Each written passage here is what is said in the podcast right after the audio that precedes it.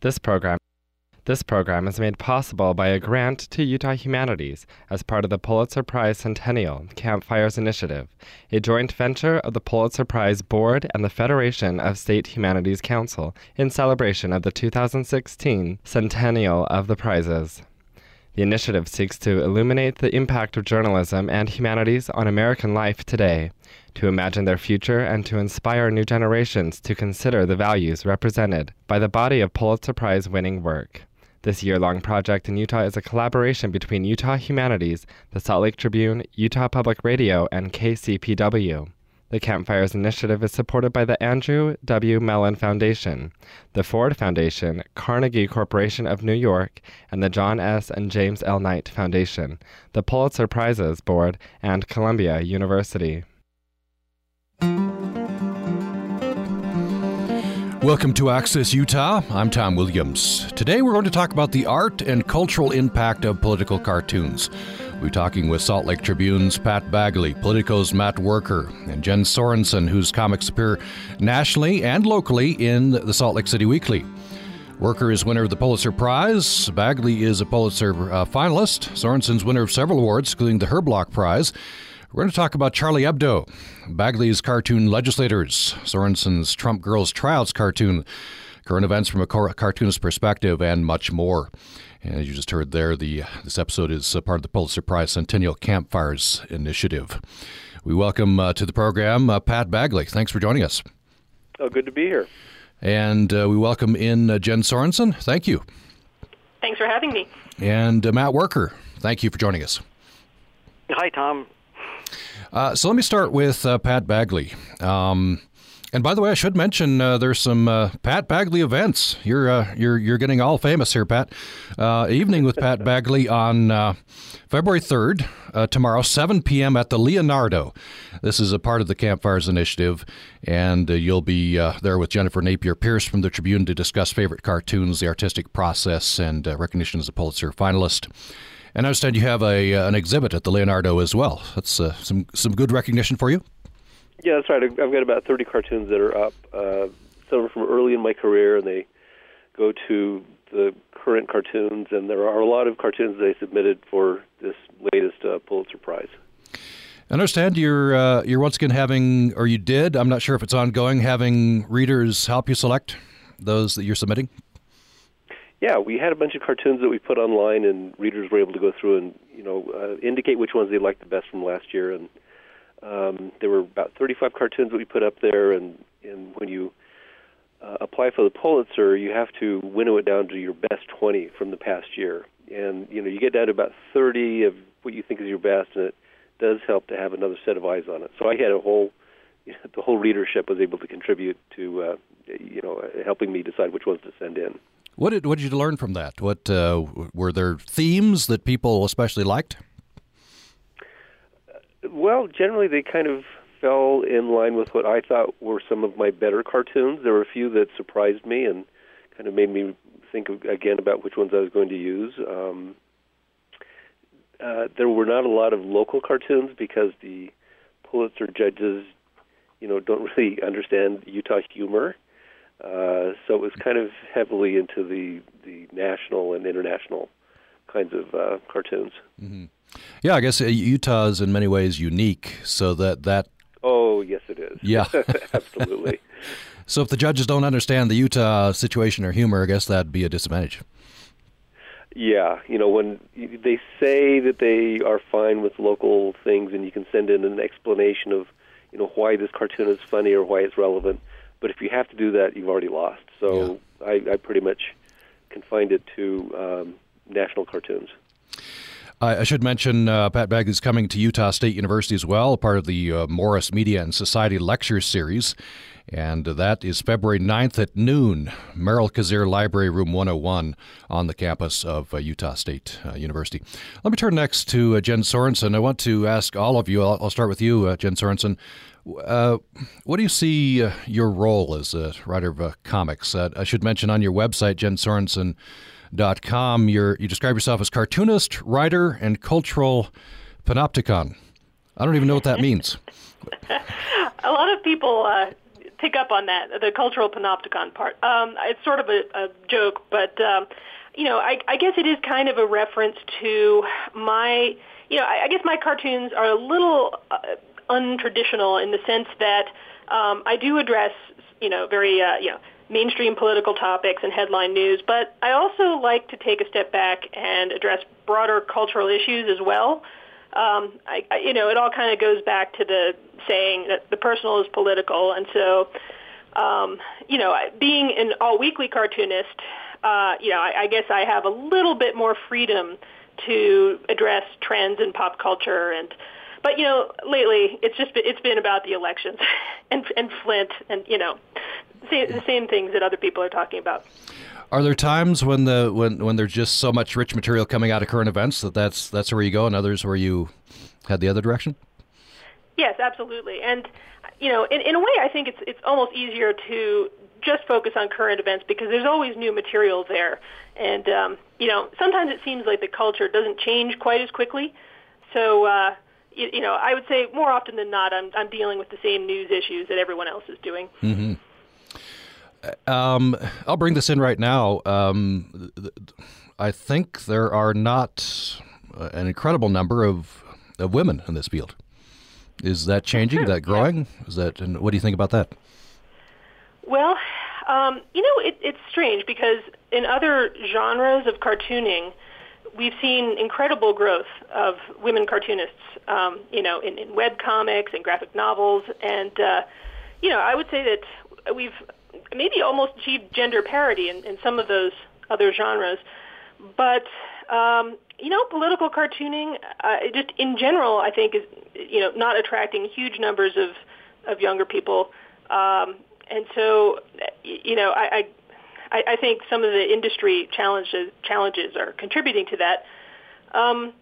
But, you know, I guess, I don't know, I was sort of a tomboy growing up, and I like Mad Magazine, and I didn't really think twice about it, and you know, so there are some other great women cartoonists out there like Signe Wilkinson and Ann Telnis, and you know, so there are some, but yeah. It is a small number of us. Mm-hmm. And you, I assume you would say there's a perspective that comes maybe from women cartoonists. Maybe you would be lost. Yeah, you know. Like I wouldn't say that there's a monolithic women's perspective, but I think that you know, being a female cartoonist, you do have maybe more awareness of certain issues. You know, you're just you're going to notice certain things possibly that you know, other cartoonists might not, and so certainly there I believe there is an added perspective. Let me turn to Matt. I like to do cartoons about gender sometimes. About gender, yeah. I'll have you talk about there's someone just really struck me. I'll have you talk about a little later the Trump girls tryouts. This is, I think, based on a real you have a link to a you know, real thing here. Let me turn to Matt Wuerker. I want to ask you what do you see your role as being? Of course, you read one of your cartoons, you want people to laugh, right? Educate people. What are you trying to do? Well, Tom, I aim to be a shimmering tower of transcendent enlightenment most of the time, and good. I'm setting out to save American civilization. Excellent. And you know, some people understand that, and some people just miss it. Yeah. But no, I mean seriously, we are sort of the graphic equivalent of newspaper columnists. I mean, I think most editorial cartoonists we're different than gag cartoonists or strip cartoonists in that. We're part of a political conversation. You find our work on editorial pages and opinion sections. And, you know, we may be wrapping it up in a silly picture with a bad pun or something like that, but we're trying to weigh in on weighty issues and ideally doing it without trivializing them too much. Mm-hmm. Pat Bagley, I want to ask you the same question. What's your role? What do you see your role as? Well, there are three things that... I think a good cartoonist is supposed to do. One is to educate, you know, through the cartoon. Another is to persuade, you know, people to your point of view. And probably the least important, but, you know, one that definitely is part of it is to entertain. You know, people turn to the editorial page to look at the cartoon because it's fun. I'll bring this in right now. I was going to mention this sometime during the program. Sometimes, and this is until I saw this cartoon, I didn't realize or recognize that this could be the role of a cartoonist, but summing up a community's feelings, and sometimes an appointed event. I'm looking at a cartoon of yours, Pat Bagley, that just really struck me. And in fact, my sister had it framed. I got it in my office. This is in the aftermath of the Elizabeth Smart kidnapping. Yeah. Mm-hmm. And of course the whole community was involved in that, at least emotionally, and then so joyful when she was recovered. And your cartoon is a representation of a famous photograph, Elizabeth Smart's mother and Elizabeth Smart reunited and heading toward the car. I think this is in black and white. You have one color item. It's a blue ribbon in Elizabeth Smart's hair, and then you have an Emily Dickinson quote there. Yeah, so hope is a thing with feathers. Yes. And I put a few lines of it in there, and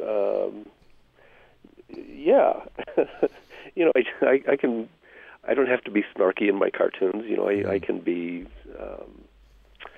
sort of, there are cartoons with feeling that I occasionally put out there. Of course, if you were to do that every day, that might be, I think people want the humor and the snark from time, Oh yeah, majority of the time probably. You can kind of go. Some cartoonists go overboard on the treacly stuff, and you've seen those kind of cartoons where there is the Statue of Liberty, Lady Liberty, crying, and that works, sometimes, but that kind of cartooning, if you did it too much, is just too much. Mm-hmm. I want to ask each of you about some specific cartoons. I'll start with this with Pat Bagley. You've developed an iconic state legislator. Mm-hmm. Tell me about how that happened and what you're saying there. Oh, I went up to the legislature and I noticed that all these people kind of had a certain look to them. And it was that well-fed Nordic look, a little overweight, a little chubby, probably a little balding on top. And, over the years, this little character eventually evolved into, the one that you recognize now. He's got the big lips, and he's kind of plump. And the great thing about that character is I can put him in a cartoon, and people know immediately who I'm talking about. I don't have to write the legislature on him, which is really hard to do because it's a long word. And so this character kind of fits the bill. Sometimes that legislator is packing heat, carrying a gun, for example. You're able to always packing heat. They're always packing heat. I've got to tell you, the last night I spoke to it was the hospitality group here in Salt Lake City, but they invited about half of the legislature, and all I got to say is it was a tough crowd. They didn't think it was very funny. Oh, really? They did. Oh, yeah. I thought, man, laugh at yourselves, but They were not having it. One of your recent cartoons features that legislator. It's Things That Prefer the Dark. You have Dracula, you've got a robber, you've got a cockroach, and then a legislator. You're referring to the closed caucuses, especially the Republican side. Well, yeah. I mean, the Republicans here have got a supermajority. I think 80% of the legislators are Republican, and so they have their caucuses. It's a closed-door caucus, and they can actually decide which laws are going to pass and the wording of the laws without any public input. And that's pretty outrageous. And they prefer it that way. They don't want people to know what's going to happen before it happens. Let's take a break, and when we come back, I want to talk with some specific cartoons with Jen Sorensen and Matt Wuerker. There's a rich vein with Donald Trump, and some other cartoons. Flint, of course, has been much in the news. Some very impactful cartoons from both of those cartoonists. We're talking about political or editorial cartoons on the program today, and we're opening the phone lines now. If you would like to interact with our guests who have joined us today. Editorial cartoonists from Politico, Matt Wuerker, Jen Sorensen, whose comics appear in the Salt Lake City Weekly here in Utah and nationally, of course, and Salt Lake Tribune's Pat Bagley. The number is 1-800-826-1495, 1-800-826-1495, and the email is upraccess@gmail.com. More following the break. I'm Jeremy Hobson. We'll have the latest reaction to the Iowa results as the race shapes up for the next stop, New Hampshire. Plus, have you ever eaten a bug? It's the new healthy snack for some at a fancy food festival in San Francisco. We'll sample the menu. That's next time on Here and Now. Join us Tuesday morning at 11 on Utah Public Radio.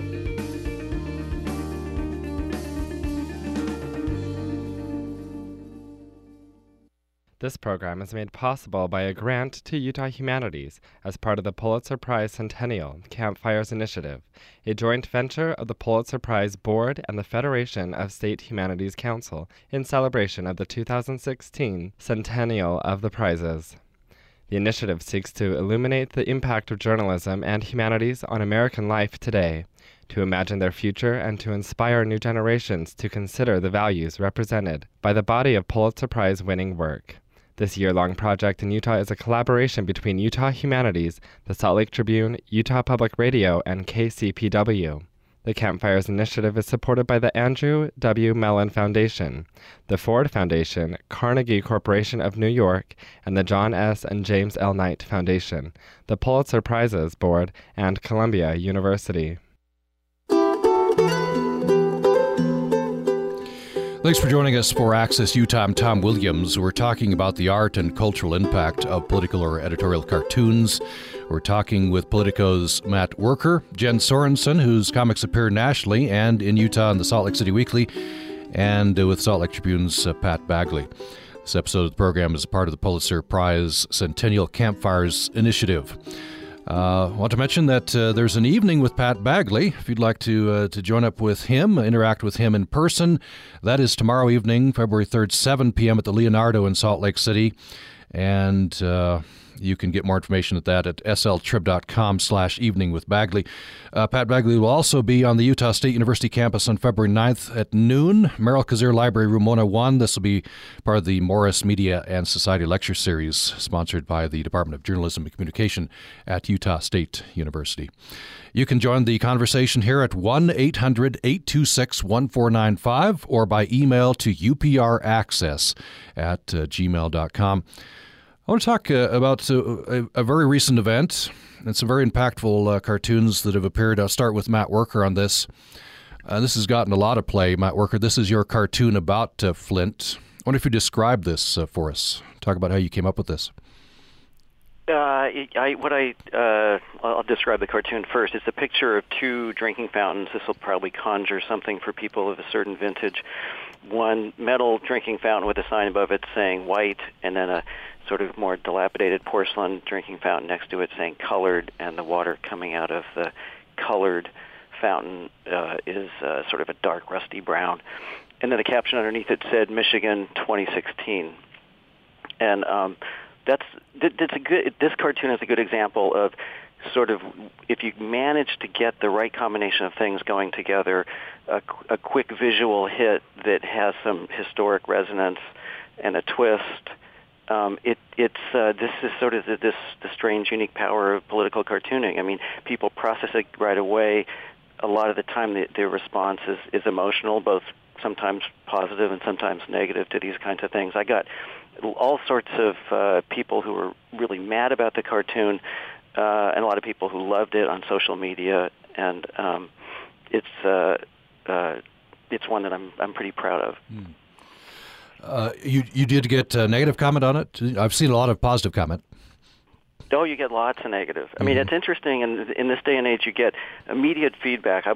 We put things up on Politico, and Politico will tweet it. And then, we have literally a million Twitter followers on Politico, and people will immediately jump on it. And usually the initial response is generally negative, the people that follow Twitter feeds and are sitting around mad about something will dump on you because of the cartoon or whatever. So there was a lot of people were, how dare you bring race into it, and unfair, that kind of stuff, and far worse in terms of what they responded to the cartoon with. And then a lot of people went, dead on, and and then it spreads. I mean, and this one spread really quickly. People who like it then retweet it, and you've hit a vein when it starts to show up on Twitter from other angles and stuff. And yes, go ahead. Twitter's also, and let me just throw in too that Twitter's changed recently, and we think of it as a 140 character medium, but now you can do pics. And again, there's something about cartoons or these little Photoshop memes that people put up that travel fast on social media because people can process them so quickly, and then if they like them, they'll flip them forward. So they spread really rapidly. And I'm just guessing that the fact that it's visual makes it perhaps more powerful, more visceral, more shareable. If you were to write an editorial, written editorial on this, it probably wouldn't get the shares that an image would. Not nearly. The old saw about a picture's worth 1,000 words. People will look at the cartoon because they can get it. You can Gronk it, and there's psychologists that have studied this stuff, and I think it takes about 3 seconds for people to process a cartoon, and they quote unquote get it. And sitting down and reading a 1,000-word op-ed piece or something takes a long time. And most people, we have this sort of a short attention span culture these days, and a lot of people won't take the time to read the 1,000-word essay, but they'll look at the cartoon. Mm-hmm. Let me turn to Jen Sorensen. You have a recent cartoon about Flint. It's titled "If Flint's Water Problem Happened to Rich People." I wonder first if you describe this comic. Sure.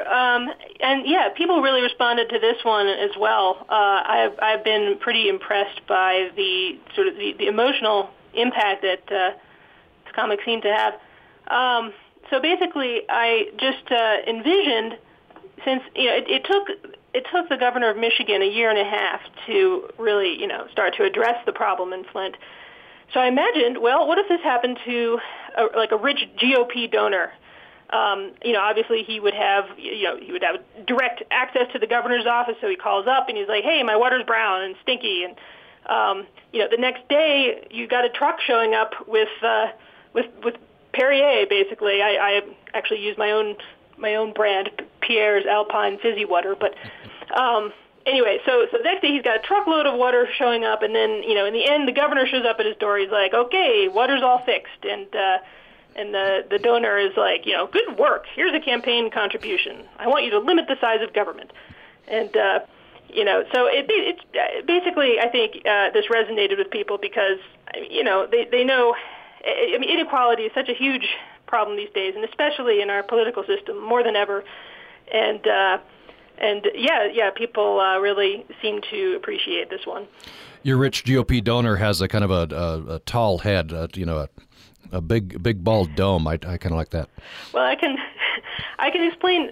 That is actually a character that I use back from the earliest days when I started my cartoon, even before it was political. I had this character named Mr. Perkins, who I just used as an actor in different roles. And more lately, he seems to play, balding CEOs or or corrupt politicians or something like that. But yeah, the balding, the bald look is always a quick indicator of a wealthy donor or someone like that. That kind of connects it up with, say, television. You have this actor who's playing different roles, a recurring. It is kind of, there's a little bit of sketch comedy in it, I guess. I think when I first started out, my cartoon was even more character driven, but I find as I became more and more political over the years, somewhat less so.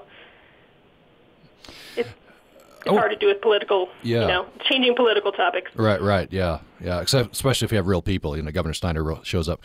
That has to be specifically him. I want to transition now to talk right now about the Trump Girl Tryouts comic. I'll just read the paragraph. And on your website, you have some... some context. And you say, in case you haven't seen the Freedom Kids performance at the Trump rally, proceed here. You have a link. Have a stiff drink ready. Tell me about the Freedom Kids rally first, and then tell me about your cartoon. Right. So you know, describing this Trump video, the video from the Trump rally over the radio, almost doesn't do it justice. It's one of those things that people have to see, and it's, it was going viral on the internet. Basically, we have, there was a troupe of young girls singing what can only be described as somewhat fascist lyrics about crushing our enemies, deal from strength or get crushed every time. And I mean, it was kind of hilarious, this juxtaposition. And so I just came up with a bunch of other girl groups that maybe were, that didn't make the cut, that were trying out for the Trump rally. And so we've got the authoritariats and the propagandettes and just a bunch of silly girl groups that, singing equally absurd lyrics. Yeah, so you only have to tweak it just a little bit. The thing with Trump is it's very hard to satirize him. I mean, mm-hmm. he's already a parody of himself. Yeah. So. yeah, this certainly. This one was just me having a little fun with something that really lent itself to humor. I've been talking to friends of mine who have a lot of angst about a potential President Trump, and I've been telling them that I understand, but in the media, he'd be a gold mine. Right. Well, as a cartoonist, I mean, he definitely presents a lot of material, but, I have a lot of people saying, oh, isn't this great? You have so much to work with. And honestly, I'd rather have a little less to work with. Uh-huh. Yeah. Okay. Yeah, go ahead. I mean, it really did that. No. Because you have to listen to this guy. Some of us are rooting for Trump. Yeah. Oh, some are rooting for Trump to get the material. Yeah. Purely as a cartoonist, not as a citizen. Right, exactly. Yeah. Let me turn to Pat Bagley. I want to talk. You had a couple of cartoons recently referencing Flint. You had one that sort of made a connection between the Flint water and right-wing media. Tell me about that one. Oh, yeah. That was there were two bottles of Flint water. One's got that kind of dirty, rusty color to it and says Flint H2O. High levels of exposure can lead to impaired cognition, lower IQ, and violent tendencies.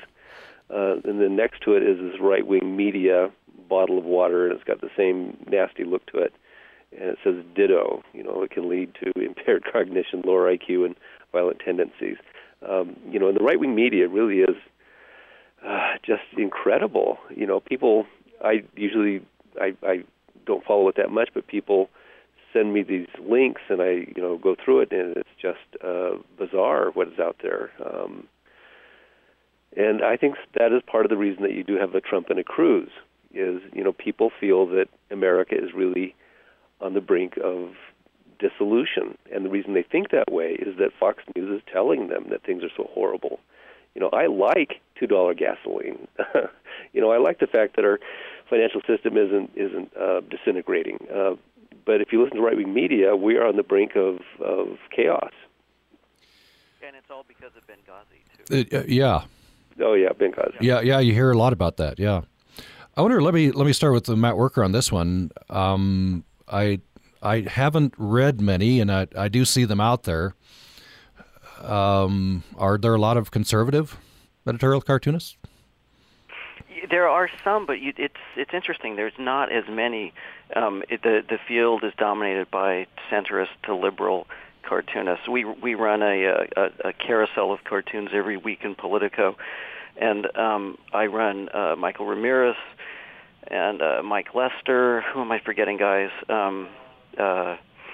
Scott Stannis in Chicago is fairly conservative, but they're greatly outnumbered by the liberals and the centrist cartoonists. Yeah. I mean, there's also a group of cartoonists that are more or less nonpartisan and are doing sort of just jokes on the news or something, and you'd be hard pressed to nail down their political point of view. I want Pat Bagley, and then I'll ask Jen Sorensen this as well. Why do you think that is? Why more liberal cartoonists than conservative? Well, I think Matt thinks there. I actually look out there and I do see quite a few conservative cartoonists, at least more than there used to be.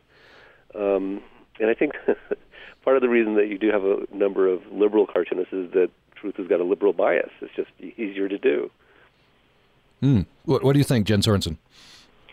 Well, I think political cartoonists tend to be people who like to sit in the back of the classroom and kind of make fun of things from a distance, and you're sort of on the margins. You know, that's where your natural habitat is, and you're sort of lobbing these jokes from the margins. And so I think just that sort of natural positioning of a political cartoonist maybe means you're a little bit outside the status quo and possibly able to see a little more beyond just the status quo. So, and I think this is true of just artists in general. You know, you're not necessarily locked into whatever the dominant, mainstream ideas are. And also, I mean, there is something to be said for the fact that, it's making fun of figures of authority, making fun of the powerful, I think has just a lot more humor value than, beating up on the poor or just, blaming the powerless. Mm-hmm. I think that's a big part of it. I mean, I think especially if you look at Comedy Central and shows that are, political, use political humor, there's a reason that you don't see very many successful conservative models. Fox actually tried a Comedy Central-style show maybe 8 or so years ago, and it failed miserably, and I think it's exactly what Jen's saying. It's sort of, it's a little tiresome when you're making fun of the downtrodden for not solving their issues or something. It's way easier to laugh at the fat rich guy with a cigar in his mouth or something. Mm-hmm. So liberal cartoonists have a certain advantage that way.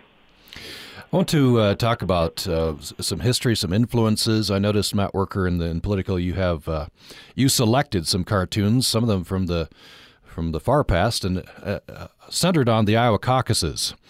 You started with one from Puck, and you went through. You featured Herblock and Lukovich and some others. That got me thinking. Every artist I think has some influences. I'll start with you. Who are your influences? I'm anachronistic. I love 19th century cartooning, like that big one from Puck that we used in the Gallery of Iowa Cartoons. I love the overdrawn, cross-hatched, caricatured, colored cartoons. And I've been doing that stuff for a long time. And fortunately, I think the technology is now taking us backwards in time. And, once upon a time, editorial cartoonists worked in bold black lines because they were appearing mostly on crummy newsprint, on dirty presses, and you couldn't do anything too refined. And now the biggest audience for cartoons is online, and people are looking at cartoons on their smartphones with these bright, colorful screens. And so the colorful, detailed cartoons have a sort of a new life to them. A lot of my influences are, like T.S. Sullivan, Kepler, who wasn't Puck, would be big influences going back to when I was in high school and ferreting out the books on cartooning. You did go. How early did you know you wanted to be a cartoonist? I knew I was lucky in that I was growing up in Los Angeles in the 1960s and 70s, and Paul Conrad was the cartoonist at the L.A. Times at the time, and he has the distinction of being the only cartoonist to have made Nixon's enemies list. So when I was in high school, I was following his work in the L.A. Times, and the idea that you could be sitting around drawing silly pictures that would have an impact like that, I found very appealing, and so I started pursuing it. I was drawing stuff for my high school paper. Mm-hmm. Now you're doing it. What is it what you thought it would be? Boy, that's a good question. I mean, I was a freelancer for 25 years, and then at age 50 became a staff cartoonist at Politico, and before that I was out peddling individual cartoons sort of on the cartoon marketplace, and it's different. Both of those paths are different, and these days there are lots of independent cartoonists who don't have regular staff positions or an outlet like Pat's with a daily paper with a regular daily audience. But the social media is great at distribution, and you can find your own community and build your own readership. So it's an interesting time for cartooning. It's the best of times and it's the worst of times. It's harder to make a living doing it, and it's the easiest it's ever been to find an audience. Mm-hmm. Because of digital distribution? Yeah. Mm-hmm. There's something still really great. I mean, Pat's got a great job in that he's got a loyal following that in a in a local market. And young cartoonists will approach me, and they'll be wanting to do stuff that's more nationally focused. And when you're starting out, in particular, but even just in general, it's really great to have regular followers who tune in and get sort of your sense of humor, and also get the local politics and stuff like that. I follow Pat's stuff on Facebook and everything. He always gets hundreds of comments and hundreds of shares on his cartoons, and I think it's a function of having that base at the paper, which really helps. Let me turn to Jen Sorensen. The same questions. First of all, influences. Are there cartoonists, comics that you have admired, been influences? Yeah, I guess, I came from a somewhat different starting point. I guess when I was in college, I got into underground comics, and so I was reading a lot of R. Crumb and Peter Bagg, and so I started out thinking I would go into comic books and draw my own sort of underground comic book, and I even did put out a comic book right after I graduated from college. But then, at the time, all weeklies were a real growth industry, and I realized that that's sort of where I wanted to be. And so I launched a weekly strip, and this was right around the time of the Bush-Gore election and September 11th, and so it rapidly became political because it just felt like talking about anything else was kind of frivolous during those days. And so basically, I wound up, just getting my start in the alt weeklies. And at the time, I guess other big influences on me were Matt Groening's Life in Hell, and then I really liked Roz Chast, and which is funny because I've become friends with Roz over the past couple of years, and she's a wonderful person. And it's always great when you get to know your heroes and they're actually cool. And so anyway. So basically, I guess I came from a less of a single panel cartoon background and sort of a multi-panel format, which I find just allows me to say a little more. I find it's actually really hard to boil things down to one single panel. I kind of admire people who can do that. I like having a little more room to expound on my ideas. And so that's basically where I've been coming from. Yeah. Pat Bagley, the same question to you. Influences? Well, of course, there's Pat Oliphant, who came to the United States from Australia, and they had a different sensibility to their cartoons. Before Oliphant, cartoons used to be fairly heavy-handed. I mean, there'd be a hammer hitting a thumb, and the hammer would be the Soviet Union, and the thumb would be Hungary, and you could switch the labels. It wasn't very funny, and Pat Oliphant brought a different look entirely. It was a horizontal format, and the stuff was just hilarious, And it was biting, and so I've got to say that that was definitely one of my influences. And people my age and Matt's age, we also owe a debt of gratitude to Mad Magazine. We kind of grew up on that stuff, and most of the cartoonists that I know of our age, were Mad Magazine addicts. Mm-hmm. I wonder about when I think of editorial cartoons, and this didn't appear on the editorial page, although there was a controversy, at least in Utah, whether it should do. And I'm talking about Doonesbury. Gary Trudeau was star with Pat Bagley. Was that? Did you read that growing up? Was that an influence? Yeah. Well, yeah. I was a little bit older when he started coming out with his strip, and I guess it was the first time that a cartoon strip was overtly political, and that was a controversy there. People didn't know whether to put it on the comics page or to put it on the editorial page. And sometimes they put it on the comic page, and people would get upset, and then it would end up on the editorial page. Yeah. Matt or Jen, did you? What about Doonesbury? Did you read that? Was that influenced at all? Oh yeah. I'm a huge Trudeau fan. I think I actually read it when I was a kid, although I think I didn't have enough of a frame of reference to fully understand it a lot of the time. But then as I got older, I really came to appreciate it, and I love what he's been doing. And I hope I think he has been on a bit of a hiatus for a while, but I think he's coming back at some point. I'm looking forward to that because I think we need him. Mm-hmm. What about just thinking about broadening this out to just so wildly popular, and we don't have him drawing lately, is Gary Larson. Because that's not politics, but so clever. Oh, yeah.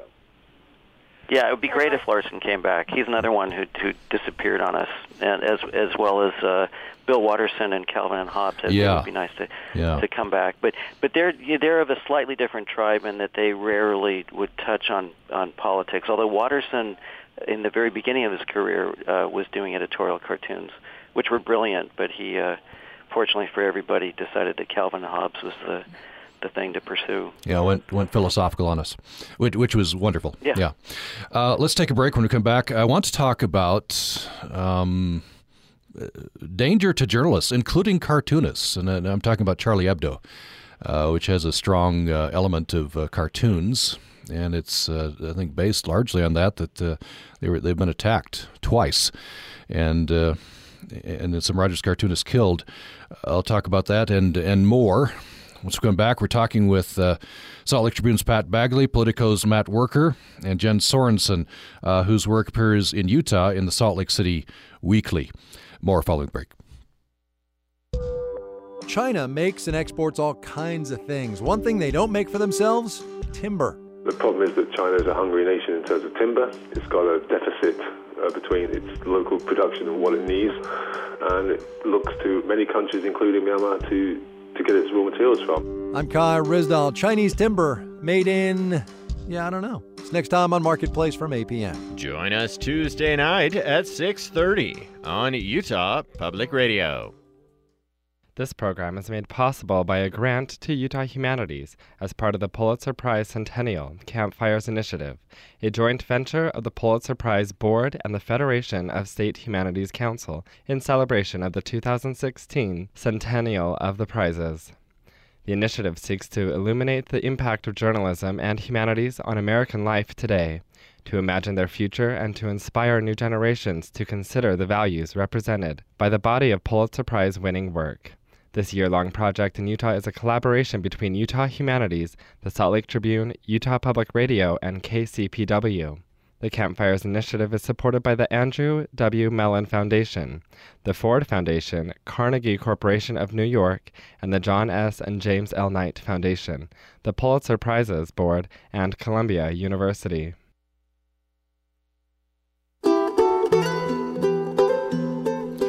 You're listening to Access Utah. We're talking about the art and cultural impact of political cartoons. We're speaking with Jen Sorensen, whose comics appear nationally. You can read them in Utah in the Salt Lake City Weekly. We're talking with Politico's Matt Wuerker and with Salt Lake Tribune's Pat Bagley. And there are a couple of events coming up with featuring Pat Bagley, so I'll mention those. There's an evening with Pat Bagley. He will appear with Jennifer Napier-Pierce from the Tribune to discuss his favorite cartoons and much else. That is tomorrow evening, February 3rd, 7 p.m. at the Leonardo in Salt Lake City. And then on February 9th, he'll be appearing as part of the Morris Media and Society Lecture Series, sponsored by the Utah State University Department of Journalism and Communication. That event is February 9th at noon, Merrill-Cazier Library, Room 101. You're welcome to join the conversation at 1-800-826-1495, 1-800-826-1495, or by email to upraccess@gmail.com, upraccess@gmail.com. We have about 8 minutes left in this conversation. Let's get right to an email here. This is from Steve. He says, the cartoonists whom I read most often, because I get so much of my news and entertainment from the internet, don't have regular syndication. These are people such as Tom Tomorrow, Ted Rawl, Reuben Bolling, and Keith Knight. I'm wondering if your guests are familiar with the work of these cartoonists and have any thoughts about how they fit in. So well, those are pretty much my colleagues. Those are all all-weekly cartoonists. Yeah. And so I'm exactly the same model, basically self-syndicated. I handle all my clients myself, and appearing in a mixture of all weeklies and now political websites. Thank goodness there have been more paying websites recently, but yeah, that's my cohort right there. Yeah. Okay. Excellent.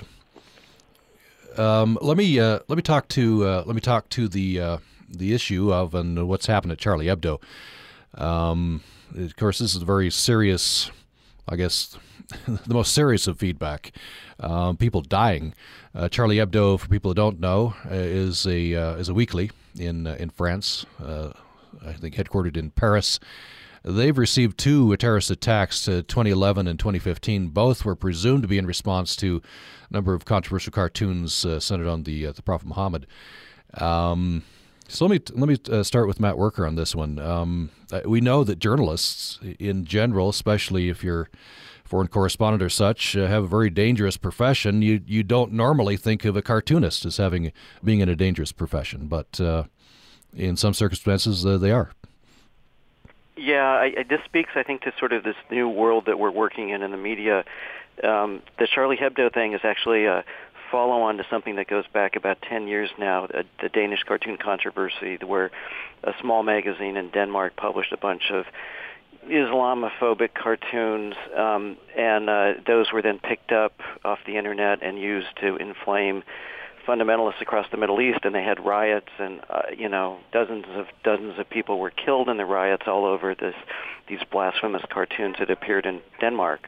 And Charlie Hebdo is actually a cartoon magazine that's been around for 40 years, doing very edgy, a lot of people would consider sort of tasteless humor for a small audience of sophisticated or unsophisticated, depending on your point of view, Parisians, and they got swept into the same thing. So, you know, cartoonists have always generated hate mail, and you have people that will send you nasty letters to the editor, now email or Twitters or whatever.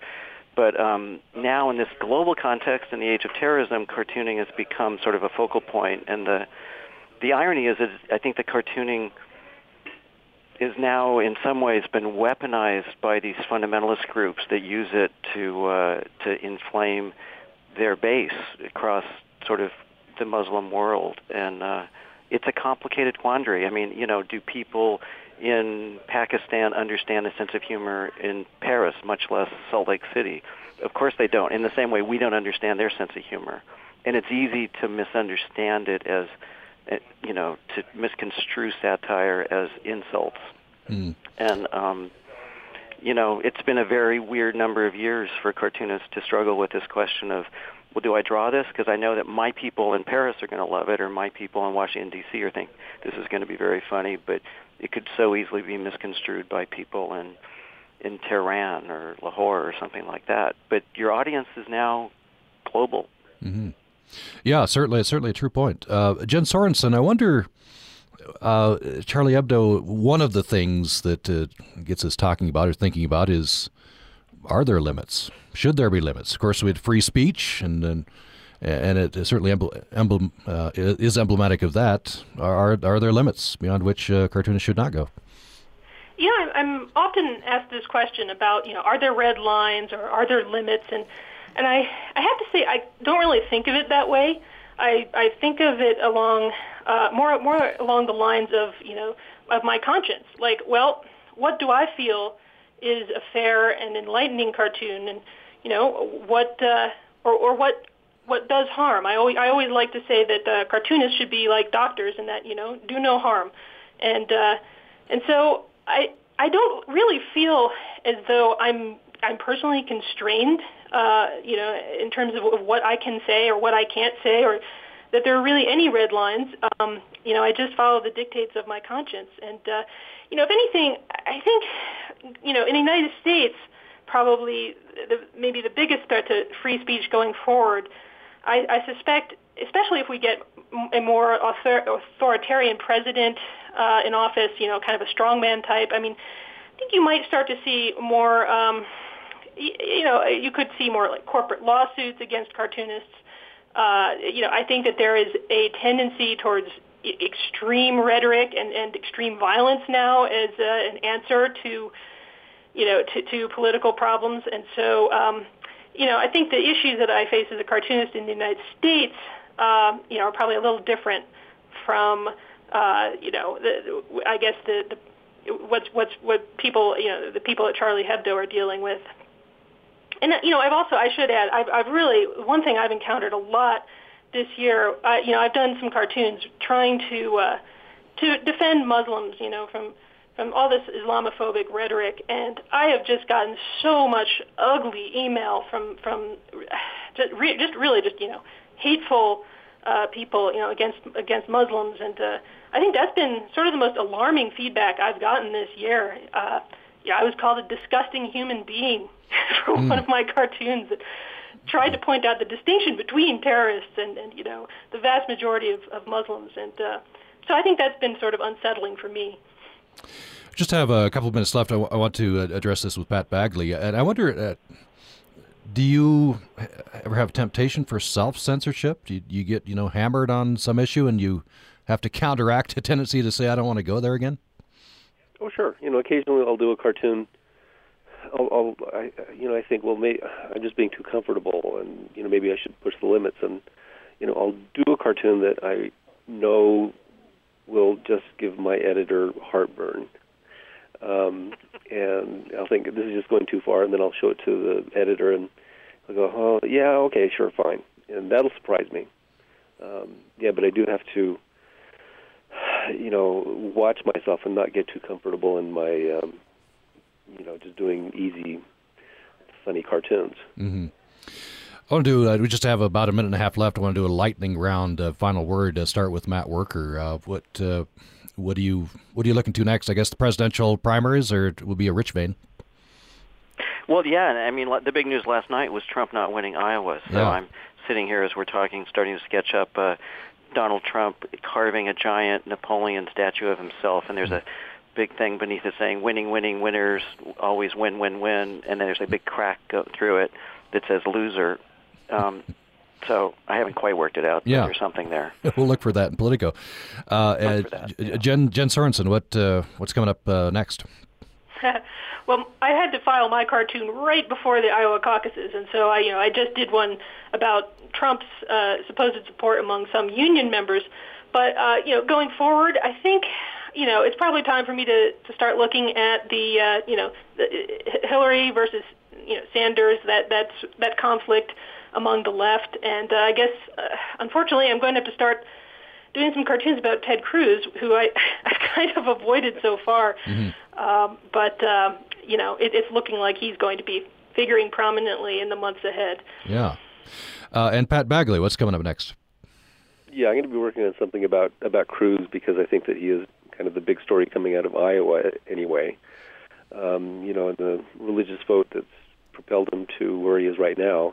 I thought that he was a bigger threat than most people, and I've been thinking that for a long time, because he's got the narrative that if you nominate a moderate, you're going to lose.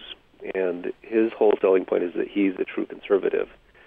Personally, I think he's a lizard person, because he's just not really human. So will we see? Might see a lizard in your cartoon next, I guess. We'll have to wait and see. We've been talking with Salt Lake Tribune's Pat Bagley, Politico's Matt Wuerker, and Jen Sorensen, who you can read locally in the Salt Lake City Weekly. And thanks to each of you. Appreciate it. Taking the time. Thanks a lot, Tom. Thanks, Tom. Thank you. And we'll have links to their work on our website. I should mention this episode is part of the Pulitzer Prize Centennial Campfires Initiative in partnership with Utah Humanities and Salt Lake Tribune and KCPW. And a couple of Pat Bagley events. We'll have that information up on our website as well. Thanks for listening to Access Utah. Access Utah is a production of Utah Public Radio.